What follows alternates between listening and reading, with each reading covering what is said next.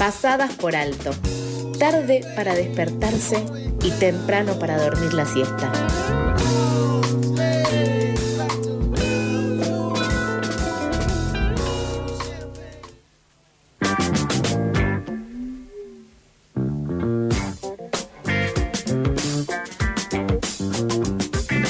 Seguimos con más información.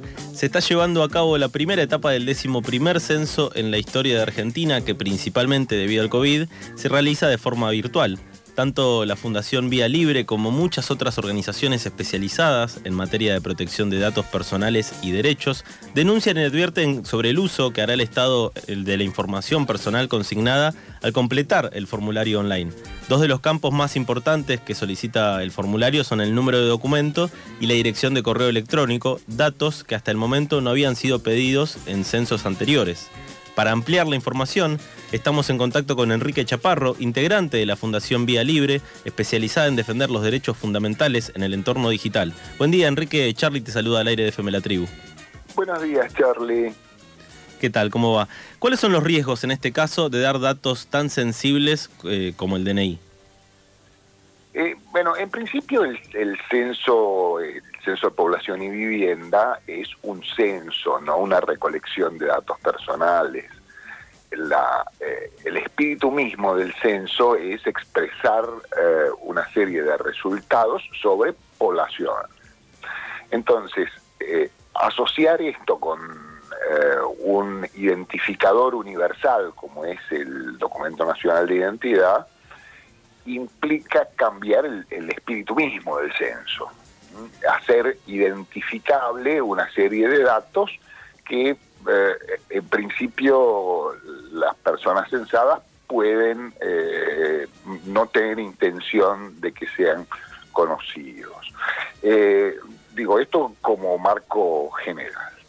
El problema en este caso es que al, incluir el documento de identidad, eh, todos esos datos que eh, por definición de censo son anónimos se vuelven nominales.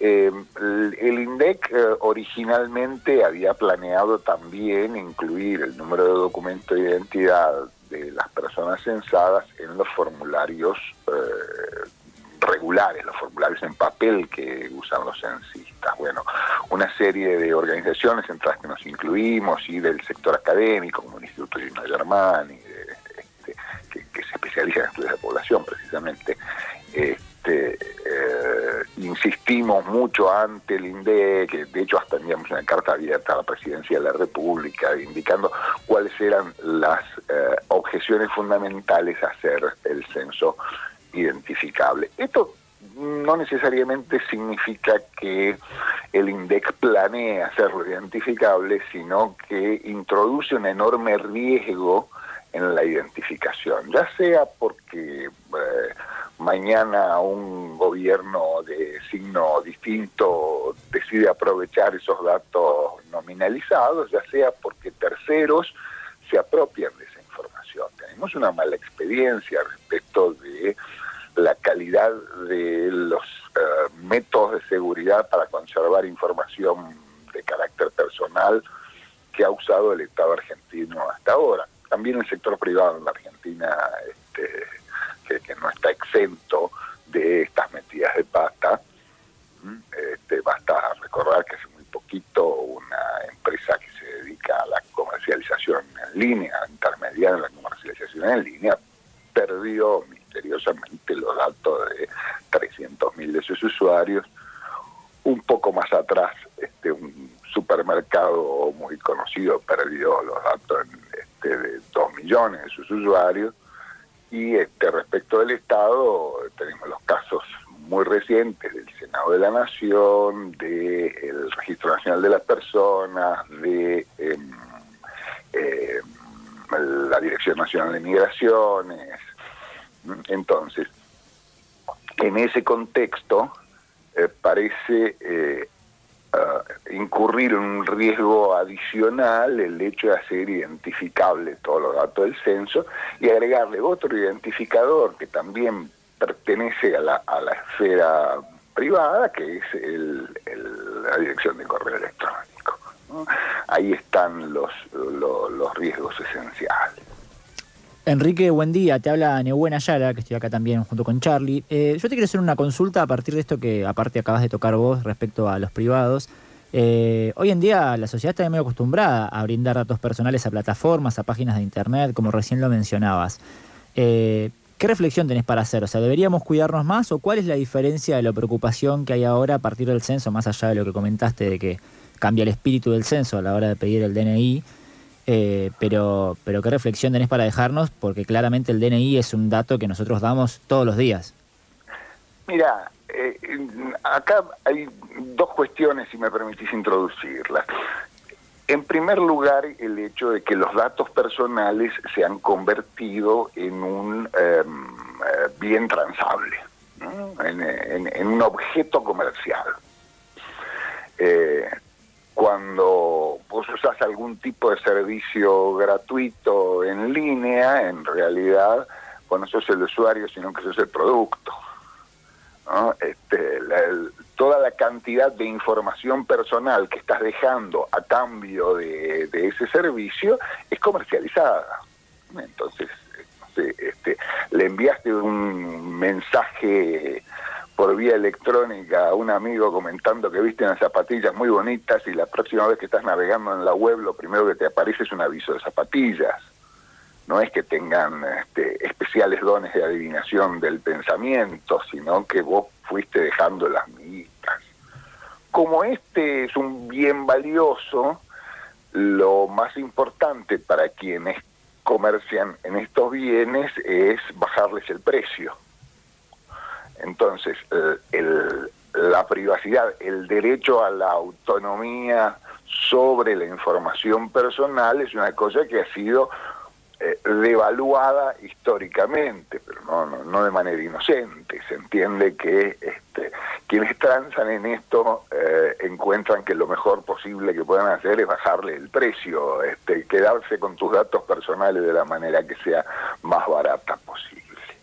Em, de allí que eh, el, el panorama general sea ese, ¿eh? vamos dejando miguitas por todos lados. Y por uh, añadidura, aquí en la Argentina tenemos eh, al DNI como identificador universal. Tu DNI te identifica con todas las cosas que existan. Es el, el, puente hacia tu identidad personal, pero también hacia, no sé, tu habilidad de manejar un automóvil o eh, el pagar eh, con una tarjeta de crédito o una tarjeta de débito, es este eh, lo que te pide el pibe de, de, de, la empresa de cadetería cuando te viene a entregar un paquete, es un identificador universal, es una especie de este sueño perfecto de cuando se formuló hace medio siglo la ley de documento nacional de identidad, una ley de la dictadura militar de Onganía, por cierto, eh, de este, tener un, un, indicador único. Hay muchos países que tienen documentos nacionales de identidad, hay muchos que no los tienen, ciertamente, pero en ninguno como en el nuestro, eh, es un identificador que, que sirve para todas las cosas. Entonces, como sirve para todas las cosas, es una cuestión particularmente delicada, porque es la puerta de entrada a tu información personal en una cantidad impresionante de distintas facetas de tu vida. Esta combinación de este, de evaluación de la información personal y la existencia de un identificador particularmente útil para toda la información personal hace que en este, la Argentina de hoy día sea una cuestión eh, de, cierta delicadeza. El, el, hecho de poder resguardar la información personal que existe asociada a este. Quien habla es Enrique Chaparro, integrante de la Fundación Vía Libre, especializada en defender los derechos fundamentales en el entorno digital. Enrique, además de este problema con los datos personales, debido a su formato el censo no puede ser completado por personas con discapacidad que usan tecnologías asistivas, incumpliendo así las leyes de accesibilidad digital en nuestro país. ¿Por qué pensás que se cometen estos errores a la hora de planificar un evento tan importante como es el Censo Nacional? Hay un algo dicho eh, eh, que me parece perfectamente aplicable. Uno no debe eh, atribuir a la malicia aquello que puede ser simplemente explicado por la estupidez.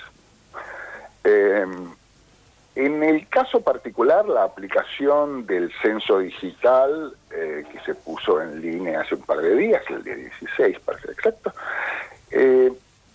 contiene una serie de errores mm, bastante elementales respecto de lo que uno diría, bueno, es un eh, programa bien hecho. Por lo menos en, aquello que es públicamente visible, obviamente no he visto el código interno de la aplicación, pero sí aquello que hace en la web. Y está hecho muy, muy torpemente, muy torpemente. Para agregarle eh, mm, problema a esto, eh, en una información que apareció hace un par de días en un medio de prensa, eh, el INDEC señalaba que, bueno, este, eh, mandaron a hacer una auditoría del sistema, una consultora internacional, eh, pero que todavía no está completa la auditoría. Es decir, están confesando que mm, largaron algo que está relativamente crudo y que puede tener errores, porque la auditoría todavía no dio ningún resultado, pero de todos modos lo largaron. Esto me parece una falta de debida diligencia. Entre estas faltas de debida diligencia, por ejemplo, está el hecho de que no sea eh, utilizable por personas que usan tecnologías asistivas. Tiene otros errores, pero no quisiera entrar en tecnicismos este, que seguramente aburrirán a la audiencia. Bueno, Enrique, muchas gracias por esta comunicación y por, eh, bueno, eh, aclarar un poco la situación con respecto a los datos personales y el censo. Gracias a ustedes por el llamado y que tengan un día fantástico. Pasaba Enrique Chaparro, integrante de la Fundación Vía Libre, especializada en defender los derechos fundamentales en el entorno digital, justamente porque a raíz del censo el Estado pedirá el DNI y el mail, está pidiendo, mejor dicho, porque eh, la primera etapa del censo, la parte virtual ya comenzó, pide el DNI y el email, datos que en censos anteriores no se pedían.